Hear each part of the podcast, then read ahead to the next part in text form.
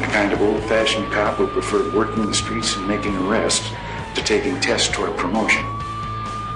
He was the closest thing New York had to a dirty Harry. This is One Tough Podcast on the OG Podcast Network. Here's your host, Bo Dietl. Welcome to One Tough Podcast. I'm joined here, like always, my man Carlo that's copying my suit. Close, but no cigar, Carlo. Uh, today, we got somebody here that I don't say lightly. I know he's a political figure, but more than that, he's one of my friends. And Eric Adams is the borough president of Brooklyn, former New York City police captain, former state senator, and soon to be, God willing, the next mayor of New York City and get rid of Big Bird. Welcome, Eric. Welcome to the show. I, I pray for you. A lot of people do. Well, let's let's do the foundation for you now. You, you're a lot lighter than when I when I remember you. Uh, you're you're in good physical shape. They used to be obese like me, but now he's like he's in fighting weight and stuff. How many pounds you lose? uh, 35 pounds, uh, uh, you know, around 30, 35, you know, in that area. Feel good too, you know, it was a real story and it's really impact all of your listeners and viewers uh, because diabetes is Well, I lost. I lost my brother with that. Diabetes? Yeah, Yeah, yeah, no, yeah. It's, it's real. It's, it's the number one cause of blindness, the number one cause of non-limb amputation, Amputations, yeah. um, number one cause, one of the top causes of kidney failure, heart disease. It's the foundation for all those diseases we hear about. and, Mm. And weight attributes yes, it. yes, weight without a, food, weight. And when I was diagnosed, you know, I lost my sight. The doctor said, you know, Wow. Eric, you're going to go blind. And I had permanent nerve damage. They told me that I was going to lose some hands and some toes. Wow, and Yeah. you you turned it all around. in, in three weeks after switching uh, my my you know the food uh, lifestyle medicine in three weeks my vision cleared up three months later my nerve damage went away uh, my body just went through a complete transformation i had an ulcer the ulcer went away no whoa, medicine whoa, whoa! no This is like you're like. Uh, you, did you write a book about this? it's so funny yes we are right Oh, now Oh, now to me, that's about the most important thing that- right here. If you can save people's lives, like I said, I right, lost my right. my best friend, my brother, not only in January, diabetes. People don't realize it is a killer. It man. really is. And let, and let me share this story with you, which is powerful. My mother's 80 years old. She's she has been on insulin for seven years, diabetic for 15 years. She joined. She went to the same lifestyle medicine alteration. She's off all her insulin. She was on nine. Nine medications. She cut those medications in half. She's doing much better because the, the, the pharmaceutical industry, Oh, Bo, let me tell us. you, they they give you they was given a medicine to keep her sugar down, medicine to increase it, medicine to deal with her kidneys that the medicine was causing damage. It's just our loved ones and family members are really hooked on all Wow. these different drugs. You know, Wow, that's not why he's here today, Carlo. But this story is as big as him becoming the next mayor. As far as I'm concerned, he could save people's lives, and to me, this story is as important as him being our next mayor. And, you know, and we're how good is it being our next mayor and getting into those schools, taking all that crap away from our kids so they don't become obese mm. and and their health kids. I love it, man. so so true, and it's so funny you say that. Seventy percent of twelve year olds have early signs of heart disease. Seventy percent. Heart disease. of 12 year olds. The culprit lies in what we feed our children every day. We feed, many children have two meals a day in the school system, and it really becomes the foundation of all the meals that they consume. And the food they're eating, we spend millions of dollars to fight childhood obesity, childhood diabetes, childhood asthma, yet we serve 960,000 meals a day that cause what? Childhood obesity, childhood diabetes, and health, and, and then health care. Right. And uh, health care. It's an endless battle. Wow, endless wow, wow. Yes. I got to be open too, Carlo. You know, what I mean, I'm very transparent. Mm-hmm. I have contributed and I will contribute more to the campaign of Eric Adams to become the mayor. And I have to be very open with our listeners. Uh, I am very partial to him and, uh, Stringer, he's got no, no balls, no brains. And the other one there that wants to be the guy from the city council couldn't shine Eric's ball bag. For the fact is, Eric has worked his way and that's where we want to, I want to prelude into prelude. What's the word? Prelude. No, what's the word when you go into something? Proceed. No, there's another word. You went to college. Give me the friggin' word, right? segue. Yeah, segue. I like that. Segway is that thing you ride around on, no? That's that's spelled a different way. Okay, so now we're going to go right right into right into a foundation because obviously when you grew up in Brooklyn, which I know you did, I grew up in Ozone Park, neighboring right by City Line. right. Uh, you weren't thinking about your health. You were young like I was. We were, we were doing eating uh, White Castles, whatever the hell we could eat. Uh, I love Kentucky Fried Chicken. I love everything. So we were eating like animals. But I want the foundation of your life growing up in Brooklyn because that's really basically part of where you are today and the reasoning why you want to be the next mayor of the greatest city in the world. And let's go. You grew up where? I grew up in Brownsville, Brooklyn. You know, amazing story. Had an amazing mother and mom. We grew up in twelve eighteen Gates Avenue, in I know Brooklyn, well, right down know. the block uh, from Broadway. We used, to, we used to think that the Broadway down the block was where Sammy Davis Jr. was. It was it was a great rude awakening to me that that wasn't the same Broadway, and it was a rough time. You know, you probably Oh, were in the yeah. streets. No, no, I was on the street. Right. I was a homicide detective in Brooklyn in the 70s, early 70s. Yeah, no, it was Yeah. difficult. It was really Yeah. difficult. And mom just had this vision, you know, Bo, I'll never forget one day we used to go upstairs in this four story tenement, uh, rat infested tenement, and just, you know, just a terrible place. And we used to meet upstairs with all the other tenants and play um, cards, spades. Yeah. And mom was playing spade one day, and mom said, Listen, I'm, I'm not raising my children here. I'm going to move out, and we're going to move to Queens, and so they could have a house. And everybody laughed at her. And it was like a running joke all night. Every time someone won a hand, That was cards, like that was like the next step, Right. To get out of to get out of that That's the right. crime-ridden area to get right. the next step, the Queens. Right. And so she said, and I remember, I remember crying because everyone was teasing her. And she said, Don't worry, son, we, we're going we're going to move out here. So she went a thousand. Well, where was she working then? she was cleaning office space. For So she was working her butt off She for was, you kids. man. She And, was. uh, Where was Papa? you know, when he came home, you know, he was from the times of playing numbers and being. He was a little absentee Uh, yeah, landlord. yeah, yeah. Mama was in control. Just solid, solid, solid mother, amazing. And so about a thousand uh, cleaning of this law firm. She used to clean the offices at night. She would take the J train to the office Wow. at night and just ironing other people's clothing. I used to iron. We used to have this old iron that you put on the stove. And heat it up. Right. Yeah, I, I, And I was the tester. I got that, Dad. I got that one. And so mom finally saved up enough for a down payment to in a house in South Jamaica, Queens. Mm-hmm. And so she went to the closing. The attorney from the bank was at the closing, was the same attorney she used to clean his house. Wow. So he says, What are you doing here, Dorothy? She said, This is my house. Wow. Oh, they did the closing. She goes to his house, clean for the day. When she finished cleaning for the day, he fired her. What, what a He jerk. says, "Who do you think you are? Buying a house." No, bull. Are you kidding? you not. Where's this guy? I'll punch him right in the face right now. She says, "Son, I went in, in the train station, and the trains went by, and I just stood there and yelled and cried and screamed. I got it all out of me, and I said, I have a house. I have to figure out how to keep this house." Wow. And that was the energy of who she was as as a, as a woman. Six Wow. children, Wow. six children, And so this is the real foundation is your mother. watching her And, and- and- uh, grinding. Yeah, Never- I, I hope she's still with up. us. Yes, she is. Yes, Well, she you know is. why I want her with us? Because I want to stand next to you when we swear your ass in as mayor of this city. Because I want to go over there and I'm going to give her a big kiss on her cheek. I'm going to say, you know, ma, you are responsible for this man becoming mayor. She she is, and it, you know, was a it, there was so many bends in the road, and a Yeah. bend in the road is not the end of the road as long as you make the turn.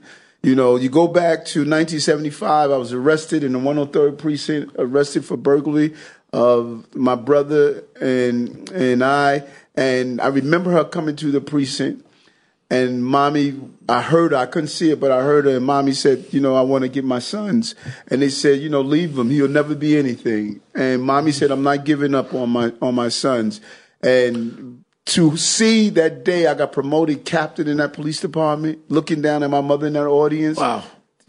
You, It ain't it ain't over, Eric. Right. We're going we're going another we're going another step. it ain't over. So now what? All right. So you got a little trouble because I got in trouble. too. Right. The only contact I had was when I was 12 years old, sitting in a park after dark, and some big Irish cop coming there. He didn't say a friggin' word to me. The little green car with the bubble gum on top, and all of a sudden he walks over and he whacked me. I still got the indentations in my shins, and he whacked me, and I, I'm limping. I'm running home, and all of a sudden I get home. My father was born in Germany. My mother's Sicilian Italian, and he used to beat the living shit out of me with a belt buckle if I looked wrong at my mom. Mm. And he was a tough piece of work, but he knew I was trouble to Right. keep trouble in line. I grew up with Gotti and Scopo and all the mm. gangsters, but I had to go straight. Right. Otherwise, my old man would be beat. He told me to be home at eight thirty. I had to be home at eight thirty. So now I go limp on my father's here. He goes, "What happened to you?" I said, "Nothing, nothing."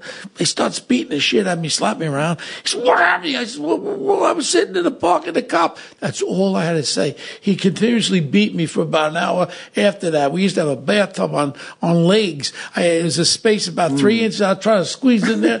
He beat my ass with FD was his initial, Frank Dietl. Right. He used to beat me in my ass. I had an FD. I probably still have marks on my ass. But you want to know something? I was a tough damn kid. yeah. Ah, tough kid. I needed. I'm like one of those stallions. Doubt, you got to keep him, keep him in check. right, right. Not about Bo. It's about you. So now you you get in trouble. You don't have your old man to beat the shit out of you. So now you look at your mother's eyes and she's saying to yourself, she don't have to say nothing. She's looking at you like, I'm busting my butt for you and your brothers right. and to right. make to become. That's that right. must have hurt you more It than did, the did. It did. I went on a mission that you know to put her in that situation. Yeah. You know, and that was my that was the wake up call that I said, you know, I'm never going to put her in that position again. So you start working, I hope. grinding, grinding. I, Start I doing use that everything. term. My my team tells you right now. That's the only term I know is grinding. Grinding. Now, what did you start doing? What kind of work did you Go ahead, doing? just hitting school. I was always academically sound in Yeah. school, but it's, like you said, the streets are attractive. Yeah, well, it's also it's it's also peer pressure. It is. I It- mean, you're is. hanging out with guys, and the guys that do it. Come on, Eric, Yeah, don't be yeah. a punk bitch.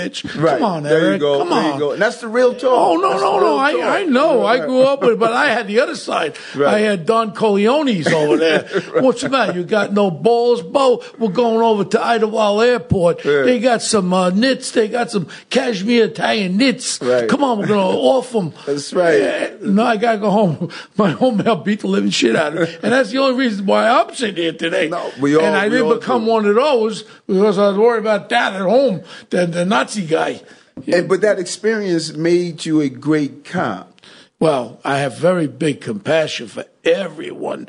And one of the things that's important, we're going to re- go right back into what we started, was when I was investigating the last case, the Palm Sunday massacre, 10 dead, 8 children shot in the head back mm. in 84, mm. Liberty Avenue, 1080 Liberty Avenue.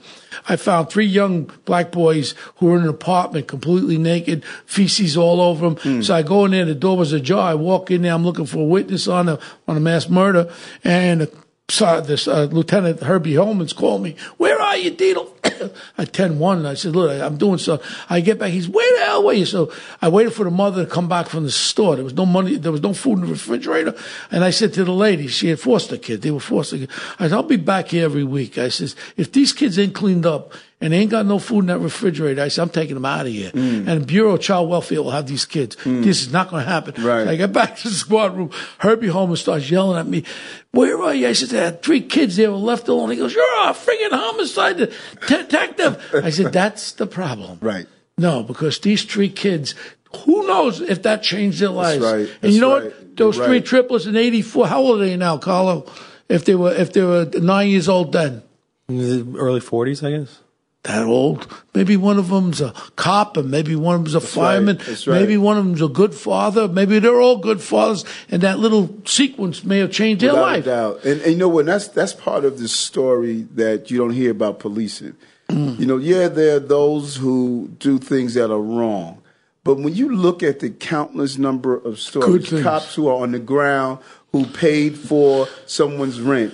Who was there during the Christmas time? Like even when um, you had the assassination of the two cops in Brownsville on Yeah. Tompkin Avenue, many people don't realize the cops from the 8-4 precinct and uh, these, I believe the 7-9 precinct, they went on and still bought toys for those children and gave them out, even Wow. after they had those officers that were Wow, assassinated. and there's not enough of that. The only time that makes the papers is when there's a negative thing, Right. and there's so many interactions with cops, millions of interactions every day across the country, and only the highlight of a negative thing against the cop. It's like a war on cops, no matter what. And then when you see and you try to digest the two Asian cops walking along, getting water poured on their head, and they walk like two robots. I, I mean, that took my heart and Oh, soul. man, it was And I talk to cops every day out mm. there. And, you know, we always got, we got good, we got bad, but the overall overwhelming amount of these cops are good people Without that took the job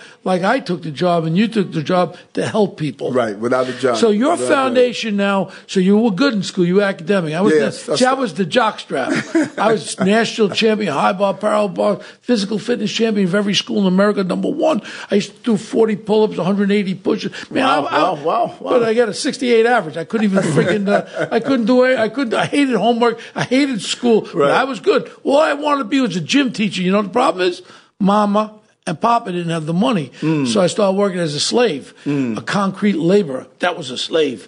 and I mean, 17 years old, you, you're, uh, you got the, the concrete buggy passing three by fours and, uh, uh, four by sixes and plywood on these construction sites on the edge of buildings. I saw four guys going over. Mm. Then I worked as an iron worker on the World Trade Center. And I said to myself, it was so cold. I said, I had taken the cop test as a goof. I don't want to be no freaking cop. I walked in there when I was 16 years old. They showed, uh, it was a walking test. I was 16. They showed a clock. What time is it? Duh. So I got like a 99. I mean, I was a moron and I got a 99. So imagine the other morons. So I mean, that was, it was kind of easy to Right. be honest with you. So now when they finally call me back, Eric, they say, now I'm freezing my nuts off on Tower A, Tower B, downtown, World Trade Center. And I says, is this what I want to do the rest of my life? Mm. And I never wanted to be a cop. The only interaction I had with a cop was getting my butt Mm-hmm. Right, with a nightstick, right, man. right. And I didn't like cops, and I thought they were scumbags because I didn't do nothing wrong. And I got hit with a nightstick. Mm-hmm. But then, Academy roof, I saw a guy going up a fire escape. I ran up the roof with gray, no gun, no badge. I climbed up the fire escape. I chased this guy five blocks, headlock. This is this is before you became. I was in the academy. Gray uniform. I grabbed the guy in the headlock.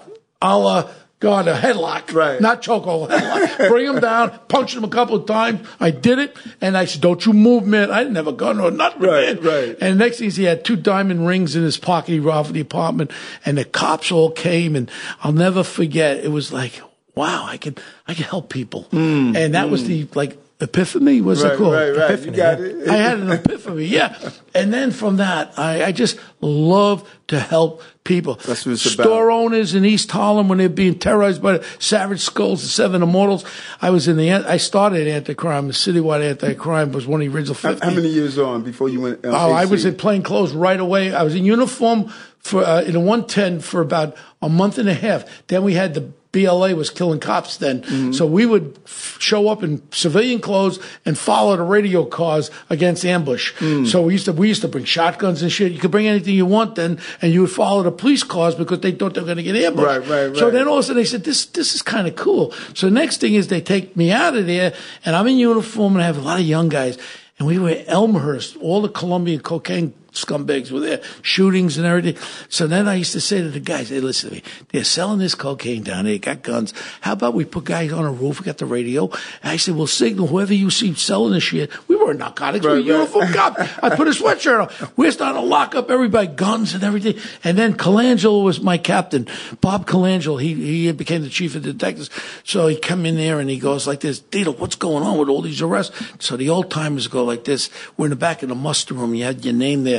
And they would have like one arrest for the whole year. And I would, be, I would, I had the graph up to the roof and I'm up to 70 felony arrests in two months. And then one old time Irish guy goes like this, Hey kid, you're starting to piss me off. You're making us look bad. I says, you do what you want to do. I said, I want to, I want to help you. I want to be a cop. That's, Right, what- right, that's why I came right, to do right, this thing, right, right? right. 40 civilian complaints later, I got with my whole career, Mm. never founded one. Mm. Never found it one. But when you lock up thousand guys, they don't Yeah, come yeah. by the Marquess of Queensberry rules. Never killed one guy, Eric. I've been stabbed. I've been shot at. Guy stood from there to here, shoots at me five times. He throws a revolver down. He goes, "You got me." I said, "I got you, mother."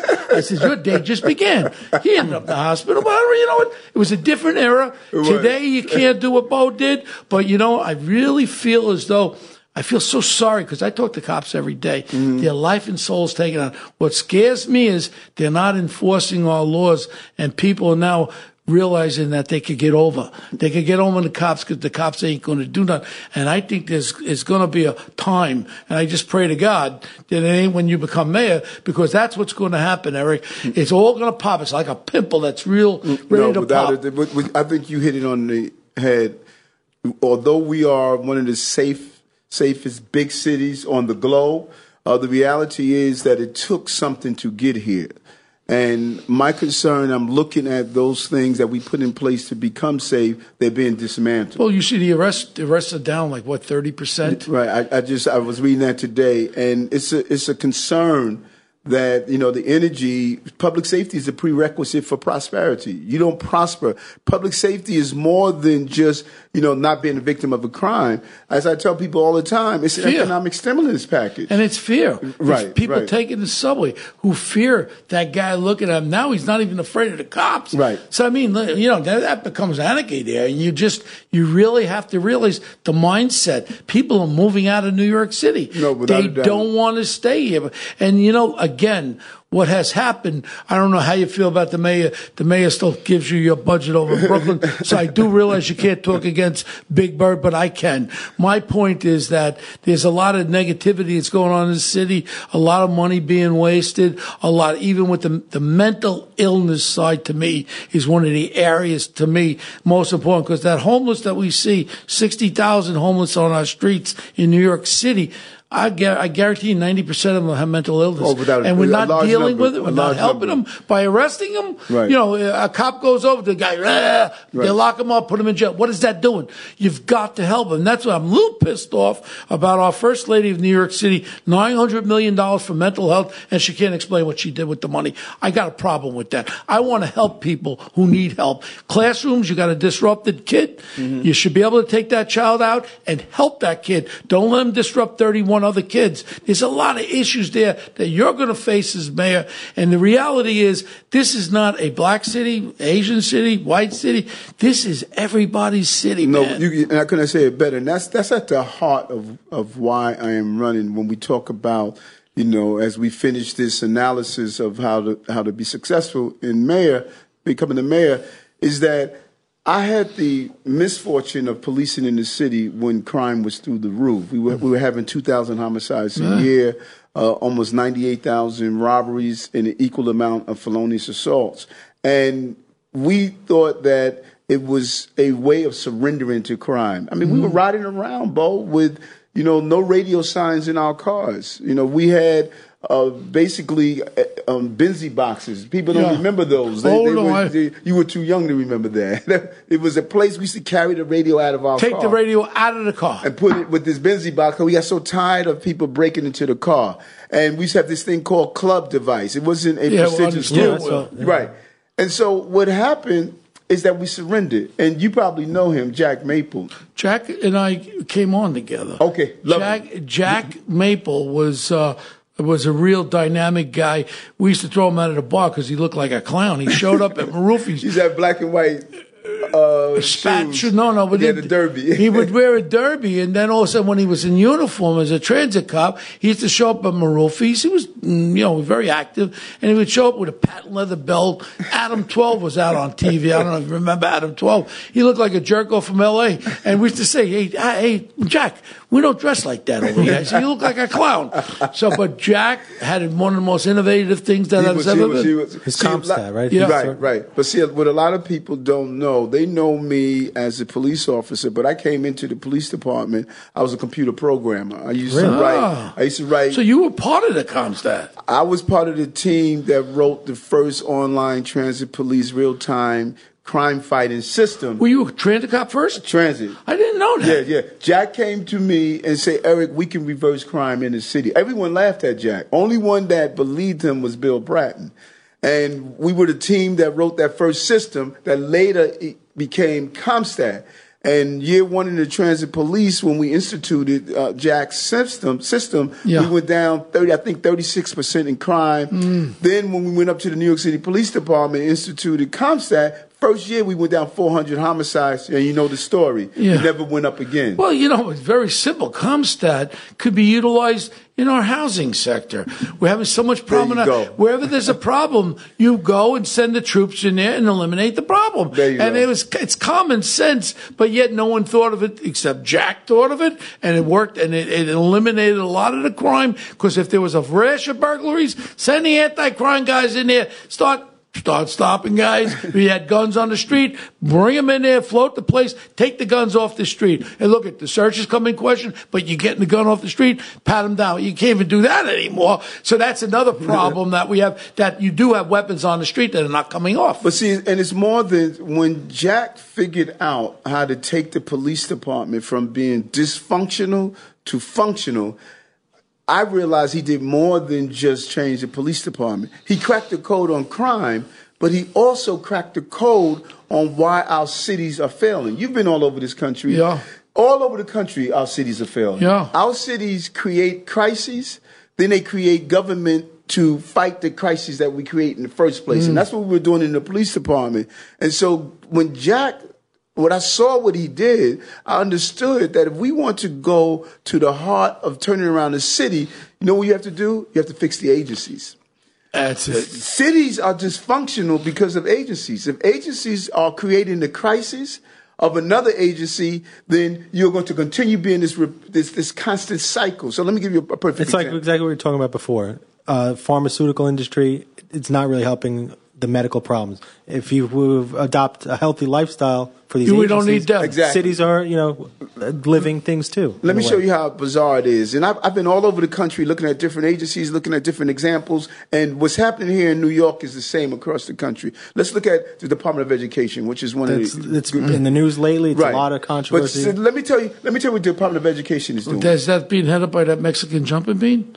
That guy? See, you know, well, The you know, this the- is the- my podcast. We can, we're not politically correct. That's all. Uh, uh, the Department of Education is failing three things. Yeah.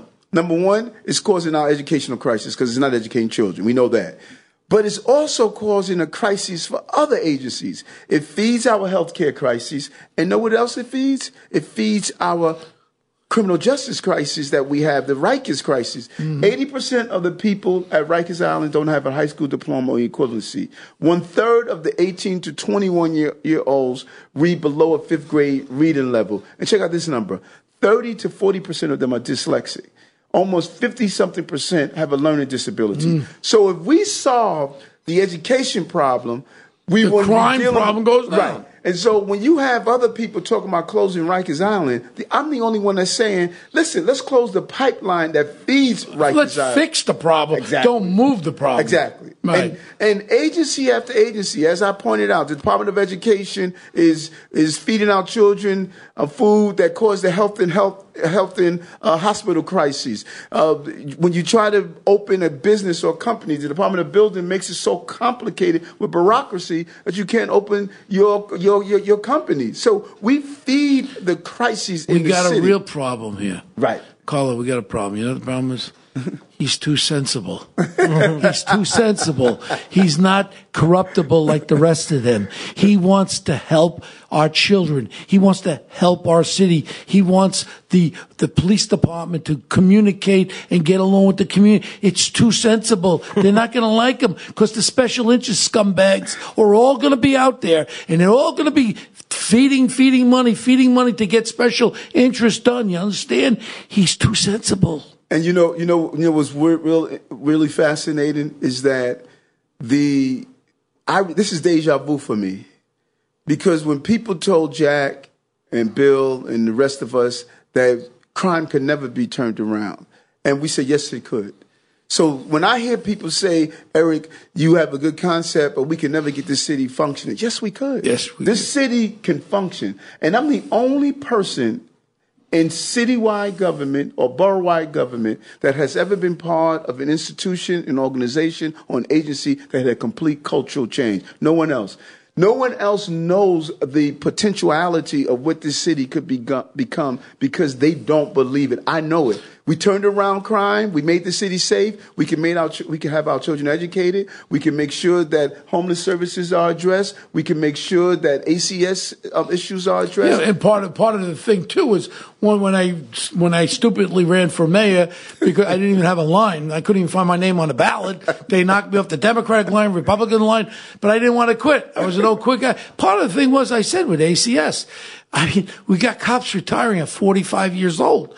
How great at $51,000 a year, ACS investigators, let's hire, give them a waiver with their pension, hire cops. Could you go to ACS? Oh, I'm afraid to go in that building. Well, we'll get retired cops, Right. female and males to become our ACS and they'll take a caseload and they'll deal with it. and they know how to do the, they, they Thank do you. thorough, thorough Thank- investigation. Too much common sense again. Right. And the other one is real fast, real fast to go, not to go off that.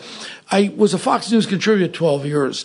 One of my big issue was the, the murder rate in, in Chicago, Mm-hmm. whereas it's a Democratic run city and the murder rate is like, I think it's up near, some, I think it's now about 7,000 in the last 12 years. This is 7,000 African Americans. Little seven year old Letitia sitting on a stoop, shot in the head. For some reason, no one wants to recognize that as being as bad as these mass shooters. To me, one at a time or 10 at a time, what hell's the difference? And the whole thing is there's no attention. And this was our last president, Barack Obama's home city. There was an answer to it. Mm. And we solved it here in New York. Right. The majority of those crimes are gangs, Right. gang related murders. And here's a very simple, and you'll understand where I'm going with it. I s- preached it out there and saying all we have to do is use the federal laws, the federal RICO, criminal RICO, three or more involved in a criminal enterprise, whether it be murder, robbery, drug dealing, stolen property, start hitting them with federal things, put some undercovers in there, hit the warrants, take the guns off the street, have warrants in the house, get the guns out of the house.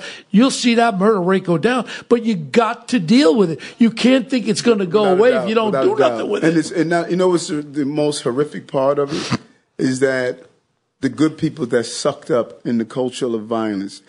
Uh, uh, Chicago is a blemish blemish on all of us. Absolutely. You know, how, how could the president come from a a state where you had opened just a complete threw your hands up on on the violence? The violence from your home city. Right. I told President Trump to his face, I want to come out of the woodwork again. I'd like to be part of a task force to go into Chicago using federal RICO and bringing federal officers in there. Let's stop the murders Yeah, in no, Chicago. it's unbelievable Why can't we do that? But the funny thing is, Bo, that it happens all over this country. You go to Liberty City in Miami, you go to Watts, Baltimore. Baltimore.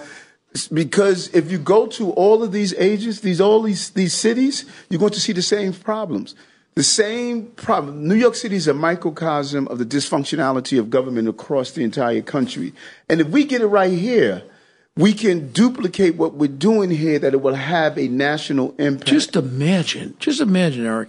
Right now, we were able to do it, this crime down, Right. murders down, and with the negativity. And again, you don't have to speak up for it. I'll speak up for it. The the the hatred of the police officers against this current mayor. They do not like him. I talk to cops every. They hate him. But my point is, with a mayor there, which they hate, and we're able to bring the crime down. Imagine having a mayor like.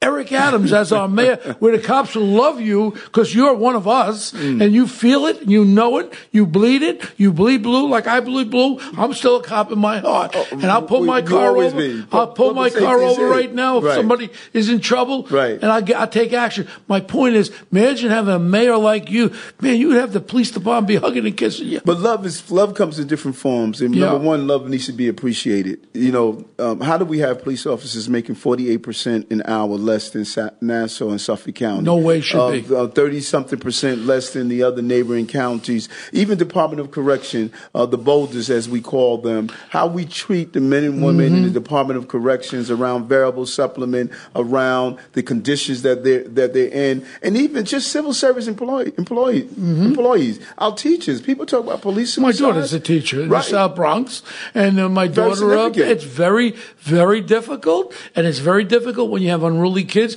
And now the problem is again is with the the structure of the Board of Education. Again, when you start.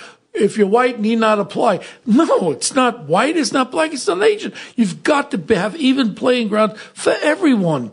Because you have a teacher that's been giving her life, say, for 25, 30 years, and she happens to be white. Now you can't put her on a second level. She's in there for a reason, or he's in there because they want to teach children. Give them the tools. If you have a disruptive, uh, mentally uh, challenged student, then you should be able to remove them from the classroom into a classroom where you'll have a teacher to help that child. Don't just take them out or don't wait them to get out of school and get locked up. No, that's what's going to end up happening. Yeah, and, and and you know you could have a lot of criticism, which I know you do about uh, Carranza. The, Uh, the, police, you got to tell me the- when you become mayor, police, That's got to be part of the deal. Let- but let me tell you, we got good people let- here in New York. No, we, and we do. Yeah. we need to search the best people. Thank And you. I, what I've learned to do is know when people's heart is in the right place. I may not disagree with what they're doing, but our children must come first.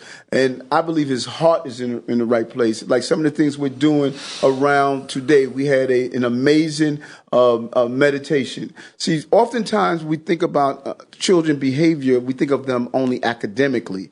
But some of these children, by the time they get in the classroom, they've they've experienced PTSD. Sure, being home. And, and if you don't start doing things to allow them to deal with that trauma, sitting in the classroom, learning how to read and write and multiply when you're divided, you have to start addressing the pain. We have to change academics in this city. Let me tell you something that's very interesting. You know, as part of my uh, recovery effort, our school system is wrong. We're not with the science. 80% of a child's brain develop between the ages of zero to, to three. Now, if you 80% to three years yeah, old? 80% between know zero to three. I didn't know that. Yeah, between zero to three, they get 80% of their neuron growth. They brain, their brains grow during that period of time far beyond all their life, uh, lifestyle. so preschool is good. But no, preschool, the way we have it is not good because you know, what- know when we get in contact with children when they're three and four. Ah. So, So they keep they. In other words, they're not teaching them shit that is helping them with the preschool. by the time I could get, say that. by the time they get to three, if you just if that's your formal introduction to education at three years old, you already missed eighty percent of their brain development. Wow. Now, if you came from an affluent community, you're going to get that brain development between the ages of zero to three. But if you come from some place where you don't understand the power of that, your child your child is starting out already far behind your competitor, and you never catch up.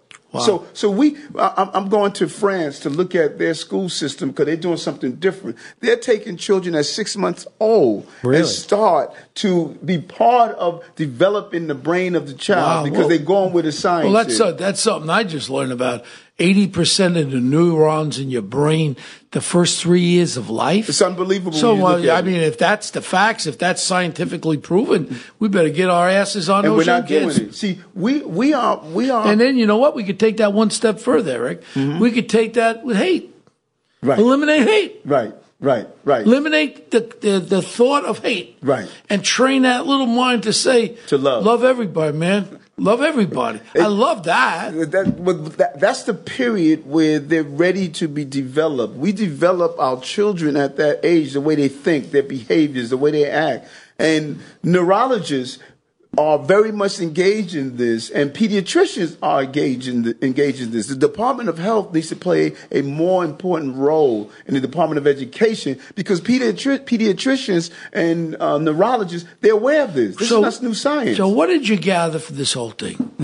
We're going to round this sum, summarization. It comes back to health, mental health, physical health, all controls what future's going to be Without a doubt. with brain power, education, with crime, where you, a criminal mind could go one way or the other way, but it'll go the good way because of the way you train that mind at that infancy period, plus what you're ingesting to become a fat slob like me instead of a trim man like this. It all has a bearing on me taking my stupid pills they give me. He don't take them. And look how healthy he looks. So it all comes to education. The more you learn. Did you learn anything today, Cole? I did. The health of the population contributes to the health Let me, of the let me tell you why, how, why, right- why, why correct you are. The term is called social determinants of health. They are now discovering that the social determinant of, ter- determinants of health is based on your education, is based on where you live, is based on what you eat. We've ignored those social determinants. So what you just said is so right. Mm. Wow. The length of a person's life and the quality of their life is based on education and all of those other social environments. And if we don't go after the, those social environments that causes the social determinants of health to be less, we will never fix fix the problem. So our next mayor of New York City is not just a happy face, not just a good looking man in good shape. He actually has dissected social things, health issues, and everything, and has from his education of learning with foundation now has a real direct policy to make this city part of a healthy city. Functioning, raising healthy children and families. That's what this is about. I don't want Jordan, my son, growing up in the city that I grew up in, where it was crime, where we lived in these silos and didn't know each other, where we had an educational system that wasn't functioning. We have a $92 billion budget. We're spending three times the rate of inflation. In 2021, we're predicted, predicted to have a $3.2 billion deficit. We have to do better Yeah? with our, in the city. We have to do better Oh, I with got, our I got, money in when you city. become mayor, I got a little knife for you to cut away a lot of that fat. But one of the things that was, when I went to see Eric at one of his fundraisers a couple of years ago, I think I was actually running for mayor. I don't even remember. it was such a flash in the pants. Uh, I walked down where we had in that restaurant, we had a fundraiser, over there, and it was around Halloween. I think it was on Halloween. And I walked up the street. The greatest sight in the world was brownstones. One brownstone here, white kids coming out with trick or treat costumes on.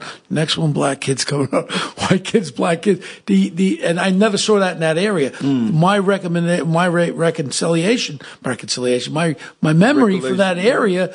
We used to have shootings on that block all the time, right. and then to see these kids come out there trick or treating together, I says, "Wow, Yes. that is Yes. what the New York that I want to see." And that's the, in Brooklyn is like that. Forty-seven percent of Brooklynites speak a language other than English at home.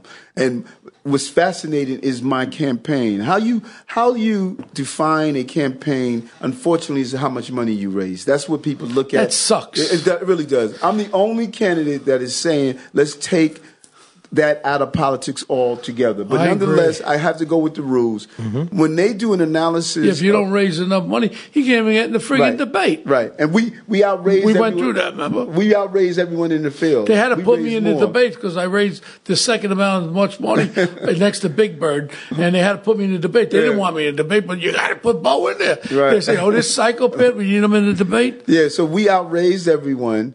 But what's fascinating is, Bo, when people look at my donors, they look at the number of Koreans, Chinese, African American, Caribbean American, people from uh, Sephardic community, people from Uzbekistan, Russian speaking community. I'm the United Nations candidate. And it's reflected on my message. I have people donating $5 and $5,100. The wide gap and the wide breadth of the ethnicity and gender and diversity is a reflection that all over the city, people are hearing something and they're saying there's something different about this guy. He should be the person that's going to lead our city in 2021. Well, let me tell you something, Eric. We're winding down right now, but I really, really want to thank you for coming on the show. But more so than that, I want our people who are out there listening. I, I, I beg you, send five, ten dollars. Help make this gentleman that I know a long time our next mayor of New York. Cause I have a business here. I live here. Mm. I ain't going nowhere. I want this city to be better. And this is the best candidate. To look at the other candidates, they're all in the pocket of somebody. My last debate with De Blasio on Channel Two with my friend Maurice Dubois was the was a moderator. I know Maurice. And I, uh, he lived in the same building with me. And when I said to the mayor, I said, "You know, Mr. Mayor, I know a criminal. I've been a detective my whole life, and I know a criminal when I see one. And you're a criminal. What you pay for playing your corruption? How much money do I have to give you to get something done in the city? I said it all. I said the it all. But the point I'm trying to get at is this is you're what we need, Hmm. and I'm at your side. Anything I could do for you, People Eric, powered. What's that? People power. It Well, is. let's. Where can we? Where can people send some money to you? If, if, if, are we allowed to say donations? On, oh, this is your Ah, podcast. sure, it's my This is one- podcast. this is one, one, one, One Tough Podcast. No, no, hold on a second. I am asking all my listeners that love One Tough Podcast, help me help Eric to become the next mayor of this city. And believe me, he ain't going to be no big bird. He's going to be Eric Adams, the man who cares about New York City. Where can they send contributions? Uh, eight to one matching funds if they send it. What is that again? Slow. Eight to one. Every every dollar. Eight to they- one match? No, but that's not what you said. Yeah, eh, for every dollar they contribute, we would get eight dollars. So Okay, what do they send it They to? can send it. They could go online and send it to Eric Adams. 2021.com. Eric Adams 2021.com and just make your contribution online. You could do a reoccurrence contribution, uh, whatever, whichever way they desire, but that is how we're going to move this city Oh, I, forward. I, I, I implore, implore my friends out there who listen, love the podcast. This is one guy. You will not see another candidate for mayor of New York City on this show because they all suck except for my friend Eric Adams. And you will be a great mayor in this city. And I hope that you invite me to the inauguration because I will be there. And like I told you, one lady I'm going to kiss on the cheek. That's your mother. Because now I realized the power behind Eric was mom. Yes, no, and we all love our mothers. Without and uh, we do something on every one of our podcasts, Mm-hmm. and it's called Punk of the Week. Now, it doesn't mean it's a person. It could be something that really, this week, really got under your skin, really bothers you. I'd like to know what's bothering you this week, Eric. Oh, the, uh, the, the, the, the rats conversation. Oh yeah, they were attacking you because the poor. You hear this? They went after Eric about the friggin' rats. He's being inhumane to friggin' rats that bite you, give you bubonic flu of uh, what's that stuff called? Bubonic plague. That one too. They got plagues and flus, and they're worried about a friggin' rat. Eric has an idea, so the rats don't run and bite little kids, and they they're going after him, saying he's he's unjustly killing the poor little ratties. You know, I don't see people Ben. don't realize how traumatizing it is. I, there's a story I remember as a child. Before you guys go off, um, we had a woman scream next door in our tenement. Dad ran out. We thought it was a burglar. What happened was a rat cr- crawled into the crib of the child, six months old baby, and she, the baby had dry milk and it gnawed at her. Oh, my God. And my friend, he was a little. My next door neighbor grew up, and he would always have that piece of lip missing. When people think about rodents, they don't understand that there are some communities that are traumatized. Babies are being bitten. Uh, families don't want to go in their own homes. You know, it, it's, it's it's traumatizing. And so when people say they want to put rats in front of children, I'm not going to do that. Ah, well, you know, and you stand by, and I stand by, it. and the asshole that wrote that negative thing against you from Bo Dietl, kiss my ass. Carla, what's bothering you this week? I had a rat run across my foot. I was waiting up for the subway the other day. It was gross. yeah, But what's my bo- punk of the week, we brought up earlier, diabetes. Uh, as you know, in May I ran the Brooklyn Half Marathon. I raised some money for Diabetes Nice. Foundation, Nice. and I'm going to do it again in October. Uh, Staten Island Half Marathon. I'm going to put up a link, uh, not today because we're going to put the donations towards Eric's campaign, but I'll put out another link so we can uh, get some money to the Diabetes Foundation. Yeah, well, you know, I contributed course, of my brother there, but the thing is, my punk of the week is going to be something that we've spoke about, that this city is too important, too important and to let negativity control our pathway. Our success has to be with someone who has a vision, who is from New York, who's lived New York their whole life, believes in New York. And will you come to Yankee Stadium when we're winning the World Series, Eric? or will you, will you go to Boston Red Sox? we can't have another Boston fan be in City Hall. No way.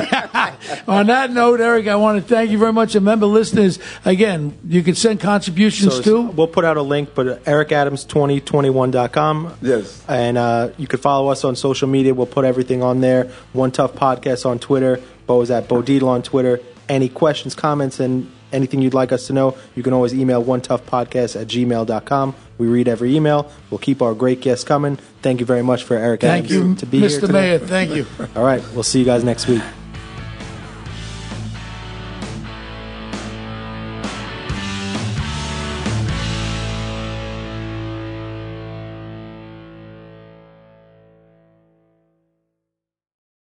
Greg Kelly for Priority Gold. What does it mean to be America's precious metals dealer? It means that you're in touch with the hearts and minds of those who love this country, value our freedom, and want to protect the future. Priority Gold is that precious metals dealer. They've helped thousands of Americans back their retirement with solid gold and silver. Call Priority Gold at 888-506-6439. Receive free shipping, free storage, a free investment guide, and one of the best purchase experiences in the industry. Call now or go to prioritygold.com.